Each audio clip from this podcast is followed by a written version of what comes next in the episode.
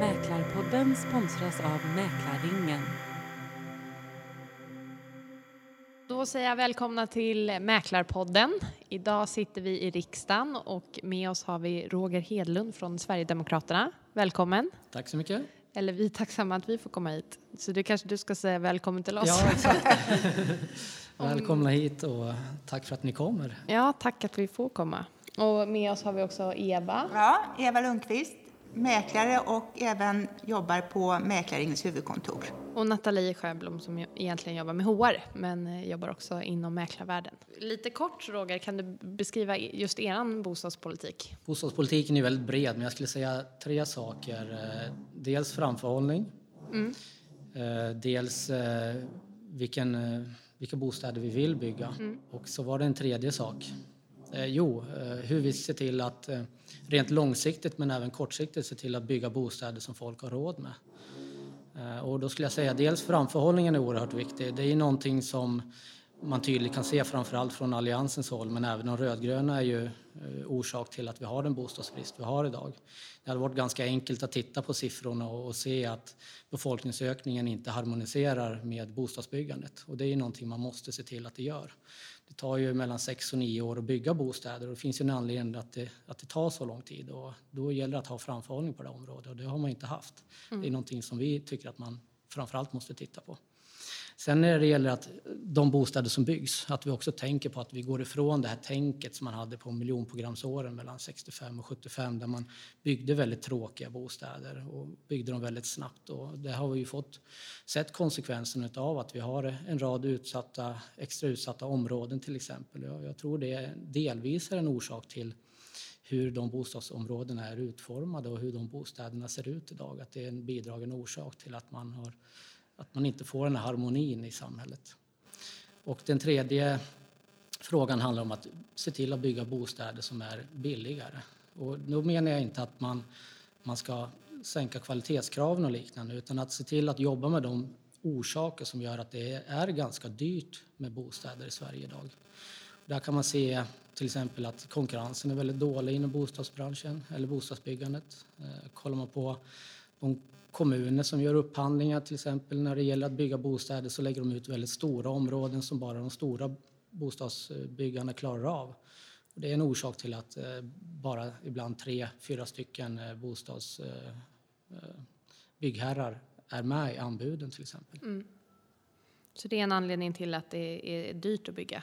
Eh, vi kan prata längre om det om du vill. Det finns ju flera orsaker såklart till att bostadsbyggandet har gått och blivit så dyrt som det är idag. Ja. Jag tror att man kan öka standardiseringen till exempel, sänka de här möjligheterna till kommunala särkrav till exempel.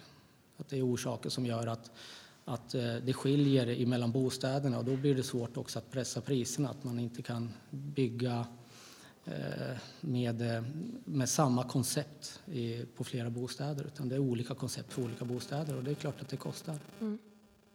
Så, så säger ni att, det att bostadsbristen är lika illa som media framställer det? Ja, i allra högsta grad.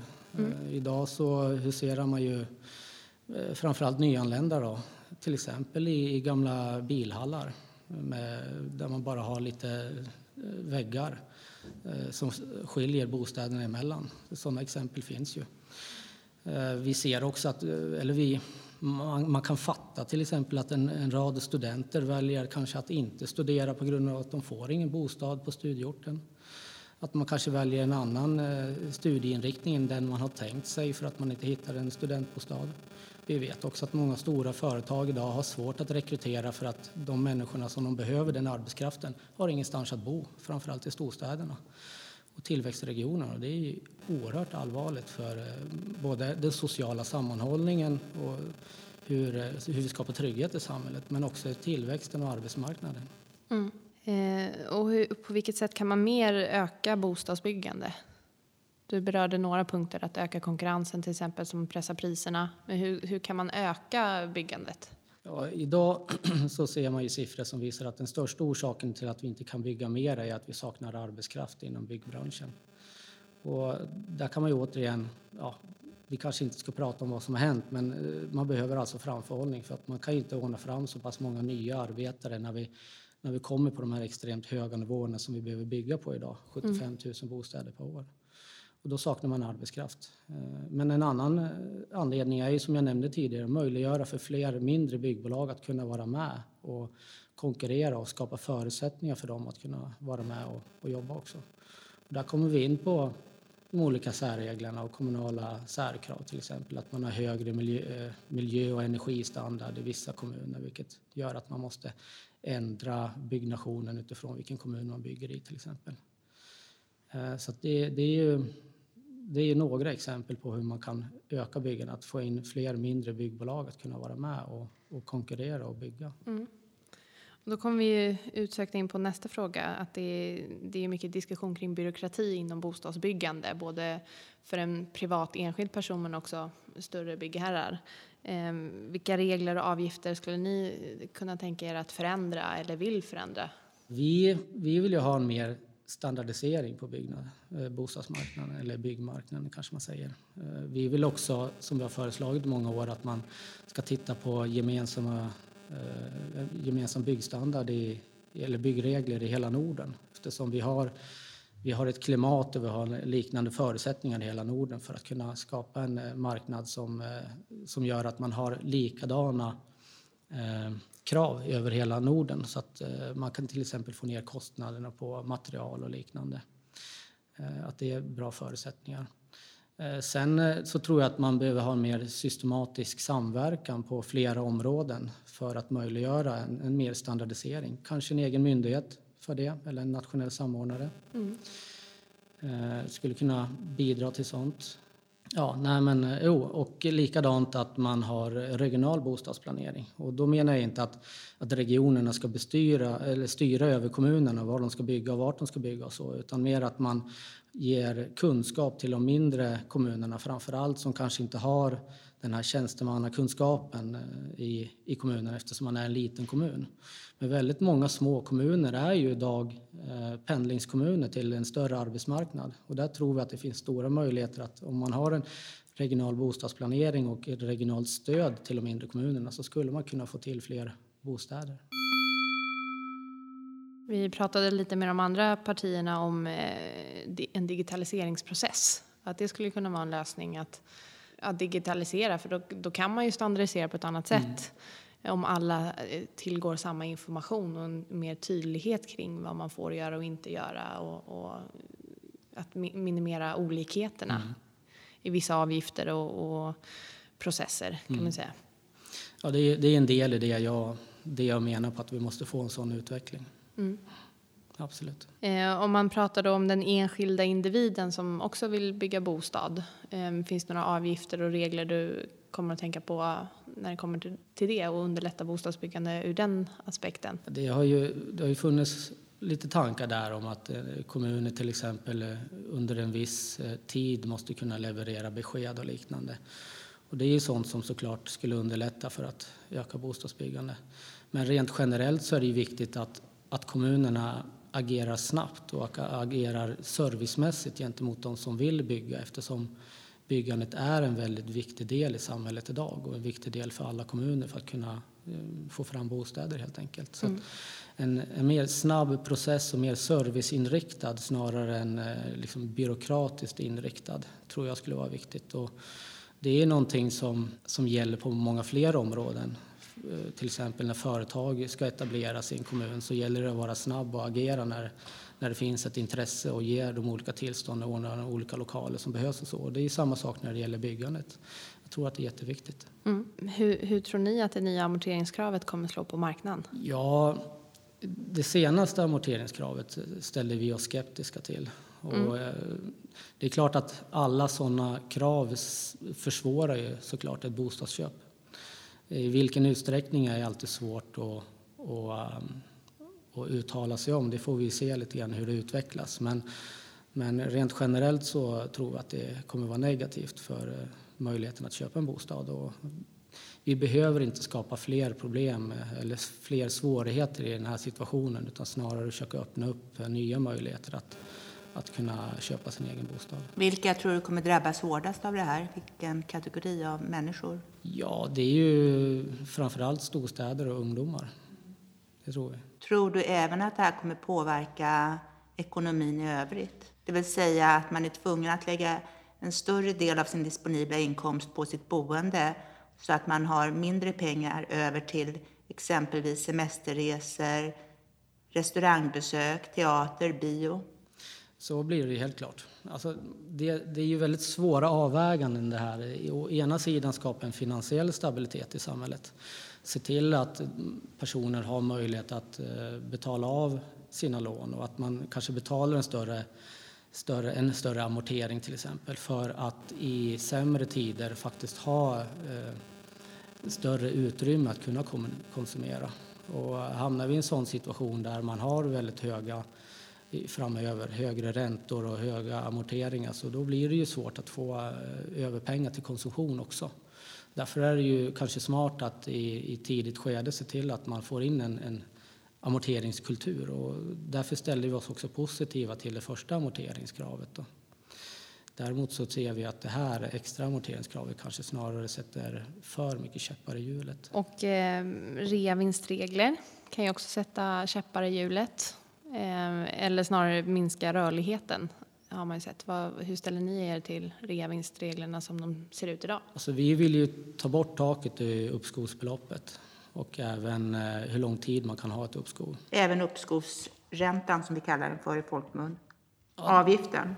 Eh, den har vi inte uttalat oss någonting om än så länge. Nej. Men just att eh, vi, vi tycker det är dumt att ha ett tak och det är dumt också att ha en, en, en tid för när du behöver köpa, köpa din nästa bostad. Eh, däremot att gå in och ändra nivåerna på eh, reavinstbeskattningen det ju, skulle bli en väldigt kostsam eh, reform som vi tror skulle ge väldigt liten effekt på marknaden överhuvudtaget.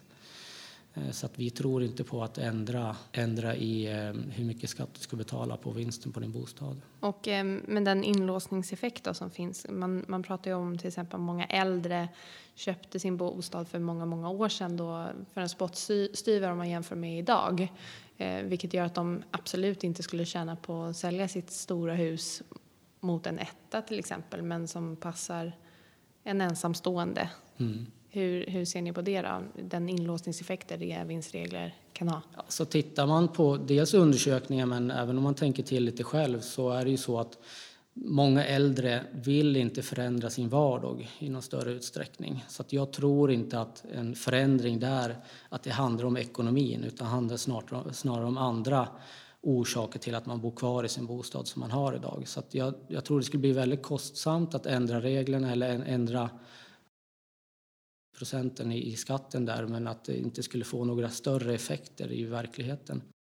Då tror jag ju mer på att skapa ett bättre utbud på äldrebostäder. Och mm. där tror jag att det, det investeringsstöd som regeringen har och som vi har ställt oss bakom och även utökat anslagen för skulle kunna skapa för, förutsättningar för äldre att flytta. Att det snarare handlar om att, att du känner dig trygg i din bostad men om, kan, om vi kan ordna fram bostäder där man kan skapa en trygghet så tror vi att det kan skapa flyttkedjor istället. Eh, hur ser ni på ränteavdragen? Det är en väldigt eh, stor debatt också kan man säga. Att många, eh, många är negativa och många är positiva till ränteavdragen. Hur ser, hur ser ni på det? Ja, vi vill ju trappa ner ränteavdragen med 1-2 procent per år och så göra en utvärdering när vi kommer ner till en 25 procent. Mm. Där vill vi göra en skatteväxling då, så att du istället får en sänkt inkomstskatt eh, för att kunna skapa ett utrymme där att använda pengarna utifrån vad, vad du själv gör för ja, prioriteringar helt enkelt. Och den, den förändringen skulle också skapa förutsättningar för eh, personer med eh, mer begränsad hushållsekonomi att kunna göra egna val. Medan den här ränteavdrags systemet vi har idag snarare eh, skapar förutsättningar för de som har bra med kapital redan. Mm. Hur skulle ränteavdraget se ut då? Ni vill trappa ner den under hur lång tid och, och vad skulle man sätta stopp? 1 till 2 procent ungefär per år och sen göra en utvärdering när man kommit ner till en 25 procents avdrag då, för att se lite grann hur det, vad, vad, vad det har påverkat på sätt och vis. Då. Mm. Och så se om man ska gå vidare då eller eller vilka effekter det har fått. Ehm, och även så har det ju förts en del diskussioner kring fastighetsskatten. Ehm, den var ju eh, bra mycket högre back in the days får man säga och sen har den sänkts. Och nu förs diskussioner om att kanske återinföra eller förändra. Hur ser ni på, på den? Vi har idag inga förslag på att eh, förändra den på något vis utan eh, dess nuvarande form eh, är det, det, det vi står bakom just nu. Och vi har inte diskuterat några andra förändringar heller på det området. Nej, varför, varför inte eller varför? ja, det, det, skulle ju påverka väldigt stor utsträckning att göra förändringar på det området. Och, eh, det är ju alltid en svår politisk fråga att ta tag i. Eh, ska man göra några förändringar tror jag att man behöver få till några större bostadspolitiska samtal där man väger in en rad andra förändringar om man ska börja röra fastighetsskatten. Mm. Så att man, man får någon form av skatteväxling eller skapar några möjligheter där på det området. Men det blir liksom en större fråga då. Men vilka effekter skulle ni se kan påverka om man förändrar? Du sa att det kan få ganska stora konsekvenser. Vilka exempel? Ja, det är en kostnad såklart för hushållen. Mm. Rent skattemässigt, så är det ju. Och eh, det är stora inkomster för staten idag. Så att ska man göra en förändring där så då behöver man ju hitta andra förändringar som, så att det blir någon form av nollsummespel på området. Det tror jag skulle behövas. Mm. Så det är en balans där? Skatteintäkter kontra enskilda individers utgifter helt enkelt? Ja, alltså ska man förändra eh, skatter på det bostadspolitiska området så då, då får det ju många följdeffekter och eh, då behöver man få harmonisera det med andra förändringar. Så att, eh, att bara göra en enskild åtgärd det tror jag inte är en bra lösning utan man måste se en helhet på det. Mm. Och där tror jag också att det är bra på många områden när det gäller det där att man kan få en mer långsiktighet i, i bostadspolitiken på de områdena så att det inte blir en flippfloppning för beroende på vilken majoritet som det finns i riksdagen. Mm. Om man säger eh, bostadsrätter kontra hyresrätter, vad, hur ställer ni er till respektive bostadsform? Hur, hur ska det se ut framöver? Ja, I Sverige idag finns det ju många hyresrätter. Eh, och det tycker jag är ett bra system. Det är väldigt viktigt för att alla inkomstgrupper ska ha möjlighet till en bostad men också för att man ska ha en flexibilitet på arbetsmarknaden och, och studier och eh, en rad andra fördelar. Däremot så behöver vi skapa bra förutsättningar för att ha möjlighet att äga ditt eget boende eftersom det är en, en, många gånger en ekonomisk vinst för dig som privatperson men även på grund av att eh, kommunerna kan ju inte finansiera eh, hyresrätter i den utsträckningen. Så att, eh, därför är det möjligheten till ett eget ägt boende väldigt viktigt. Och där har vi föreslagit en rad olika lösningar för att skapa förutsättningar för folk att kunna köpa sin egen bostad. Till exempel den norska modellen med bostadssparande upp till omkring 35 års ålder kanske med möjlighet att dra av på skatten startlån, en annan möjlighet för ungdomar att kunna komma in på bostadsmarknaden. Landsbygd. Vad menar ni med startlån? Ja, det är den modell som diskuteras rent eh, allmänt. Eh, en möjlighet att dels så ska du gå in med en egen insats eh, och dels att du tar ett lån då, och sen att staten kan gå in som en garant, ungefär som ett CSN-lån med en viss procents insats. Då och att man är med där från statens sida att eh, möjliggöra för unga att komma in på bostadsmarknaden. Då. Med en billigare man... ränta som CSN? Ja, eller? precis. Ja. precis. Samma systemuppbyggnad helt enkelt med en långsiktig avbetalning, lägre ränta och så att man går in som garant. Mm. Norge har ju ett bostadssparande för ungdomar mm. eh, från tidig ålder. Mm. Eh, ser man att, att man skulle applicera samma i Sverige? Ja, mer eller mindre. Man lär ju kolla vad som är anpassningsbart i Sverige och, och utvärdera de där modellerna. Men någonstans i närheten av den modellen. Mm. Man är lite nyfiken på hur du själv bor när man pratar bostadspolitik. Ja, jag bor i bostadsrätt ja. sen, eh, vad blir det då? Ja, tre år tillbaka faktiskt. Så Här i Stockholm eller? Nej, jag kommer från Gävle. Mm. Så att jag bor fortfarande kvar i Gävle alla tror att man flyttar till Stockholm när man kommer in i riksdagen och får, får en riksdagsplats, men så är det ju inte riktigt. Eh, så det är en bostadsrätt och eh, Ja, det är ju en bra eh, form av boende om man vill själv påverka lite grann hur bostaden ska se ut och kunna påverka kostnaderna och så. I vår förening så hjälps vi åt att städa i trapphusen och aktivt styrelsearbete och liknande för att hålla ner kostnaderna. Så det är ett väldigt bra alternativ. Hur tror du framtidens boende ser ut? Ja, om samhället fortsätter ha samma negativa utveckling så finns det nog en risk att de här öppna ytorna och eh, de här lite större boendena som vi ändå har i Sverige eh, riskerar att gå förlorad på grund av att man behöver maximera ytorna i, i bostadshusen. Dels för att eh, större grupper är i behov av bostäder som man eh, har råd att finansiera själv. Så jag hoppas inte att vi får den utvecklingen, men det är en risk att man går åt det hållet. Mm. Jag tänker även så på typ av bostäder. Behöver man mer, eh, vi har pratat lite om trender innan.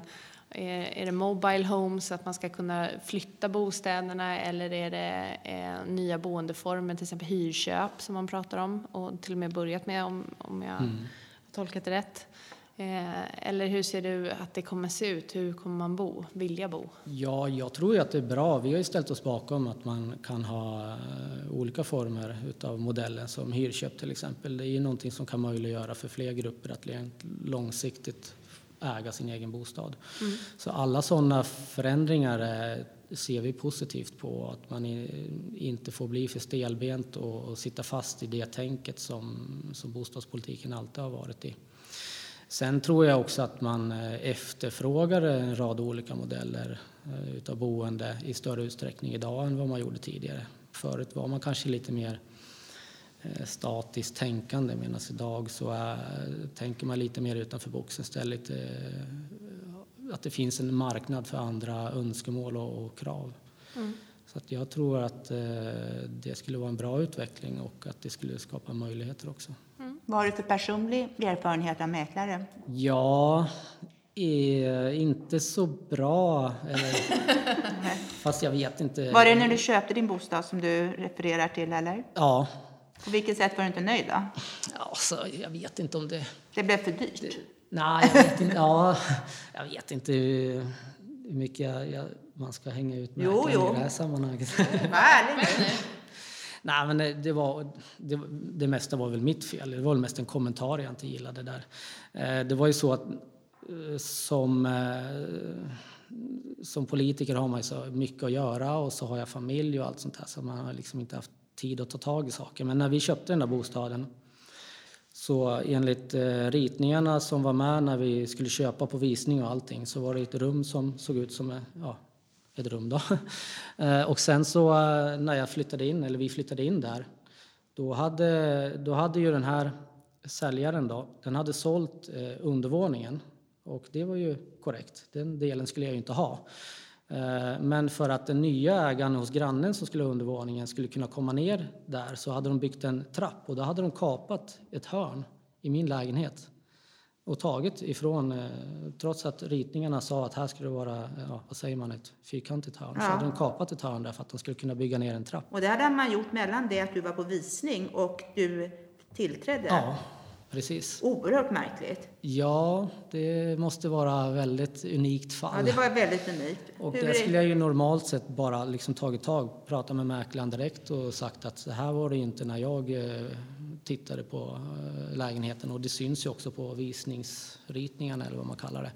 Så skulle man väl ha gjort någonting av det. Inte vet jag vad man kan göra åt det, men någon form av ersättning eller vad man nu kan göra. Men eh, tyvärr så, ja, man hade en massa att göra och man prioriterade inte det och man visste inte exakt vart man skulle gå någonstans heller. Långt senare, jag vet inte vad det kan ha varit, två år senare så pratade jag med mäklaren igen och då sa mäklaren att eh, jo men det kan väl vara trevligt om eh, rummen inte är fyrkantiga. så att, ja. Så du fick det, helt det enkelt lite, en... du fick lite mindre yta för pengarna? ja, precis. Så Dina jag... erfarenheter är inte så bra mäklare då? nej, nej, precis. Eh, men ja. Vad är din generella uppfattning om mäklare? Finns det några fördomar, positiva som negativa? Nej, Nej, det vet jag inte om jag, om jag har någon åsikt så eh, egentligen. Eh, det jag är väldigt förundrad över det är att, att eh, affärerna ska gå så otroligt fort idag. Från visning till köp. eller budning, vad är det? En vecka eller något liknande? Kanske Inte två. nu. Nu, nu, tar, det, det, lite nu tar det betydligt längre tid. Ja, nu kanske det är längre. Ja. När vi tittade i... så var det lite högre tryck, mm. så då var det väl... Mm. Och jag förstår inte hur, hur, man liksom kan hur man ska kunna bestämma sig så fort. Det blir väldigt snabbt processat. Men det är olika i olika delar av landet också. Mm.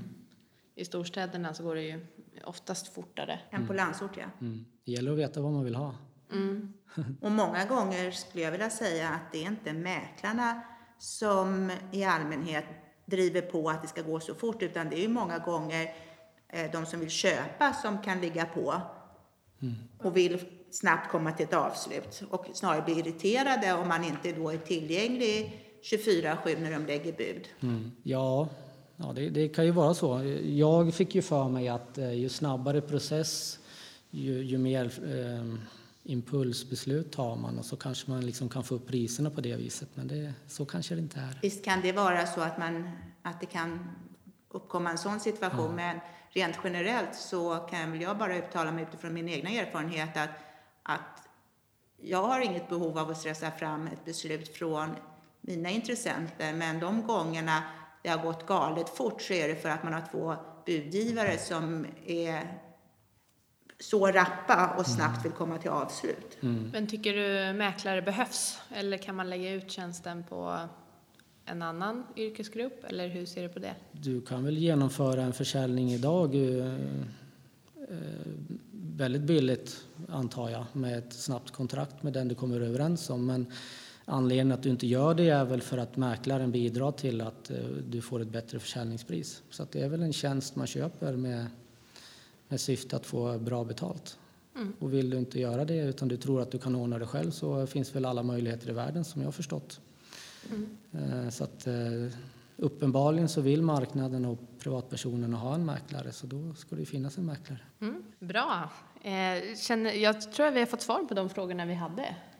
Känner du att du vill tillägga någonting som du inte har lyft fram när det kommer till bostadspolitiken? Nej, inte direkt så. Jag det man ser eh, nu när vi hamnar i en sån här moment 22 situation där, vi, där det behövs en massa bostäder men det finns eh, de som behöver bostäder har ingen ekonomi så har vi ju sett att det har eh, kommit fram ett eh, beslut som gör att vi skapar nya utanförskapsområden tror jag genom de här tillfälliga byggloven som kan pågå under 15 års tid. Och det ska ju vara bostäder som man ska kunna flytta efter 15 år. Och det innebär att de här bostäderna får ju en, en viss kvalitet utifrån det, de förutsättningarna. Och det tror jag skapar fler utanförskapsområden och skapar fler problem. Och eftersom de kan stå så pass länge som 15 år så eh, skulle det innebära att eh, ett barn skulle kunna växa upp där från ett år till 15 år i en sån tillfällig bostad. Och det är en utveckling som jag tycker eh, är lite skrämmande att se idag. Och syftet med det förslaget är att man ska möjliggöra att fler bostäder kommer till tillfälligt under, i väntan på att, att den långa processen av att bygga en bostad eh, blir klar. Mm. Men jag tror konsekvenserna av de tillfälliga eh, nödlösningarna blir eh, värre än, än, än det positiva utav det. Så det, det är den, den utvecklingen är ju någonting som vi oroar oss för. Likadant den här trångboddheten som växer fram är också någonting som påverkar både studieron och den sociala gemenskapen och tryggheten i, i många bostadsförorter. Mm. Hur ska man ta bort det problemet snabbare än, än tillfälliga bostäder då? Eller ett bättre alternativ än, än det? Ja, för det första måste man ha framförhållning som jag inledde den här diskussionen med. Att eh, man måste utgå ifrån att befolkningsökningen också harmoniserar med bostadsbyggandet. Och det kan ju inte, så här med facit i hand, så eh, kan man ju inte ha en sån utveckling som vi har sett de senaste tio åren där bostadsbyggandet har legat på hälften av befolkningsökningen. Eh, då får man ju en sån här extrem bostadsbrist. Så framförhållning är ju A och O. Men vi, Sen, problemet är väl här och nu också? Ja, mm. så är det ju. Så att, eh, det är ju. Där får man väl ifrågasätta hur man har tänkt. Nu när vi sitter i den situationen som vi är så den största orsaken till att vi har en trångboddhet idag är ju e-bolagen där eh, flyktingar har möjlighet att ordna en egen bostad. om de flyttar in hos, eh, ordnar en egen bostad. Och det har gjort att man har skapat en extrem trångboddhet i många förorter i Sverige idag. Så att vi tycker att e-bolagen måste rivas upp. Det, eh, den är så pass eh, destruktiv för samhället i stort att eh, man kan inte fortsätta att ha den modellen. Mm. Bland annat. Ja. Bland annat. Mm. Men då tycker jag vi sätter punkt där. Ja. Stort tack igen Roger för att vi fick komma hit. Ja, tack för att ni kom. Tack. Tack.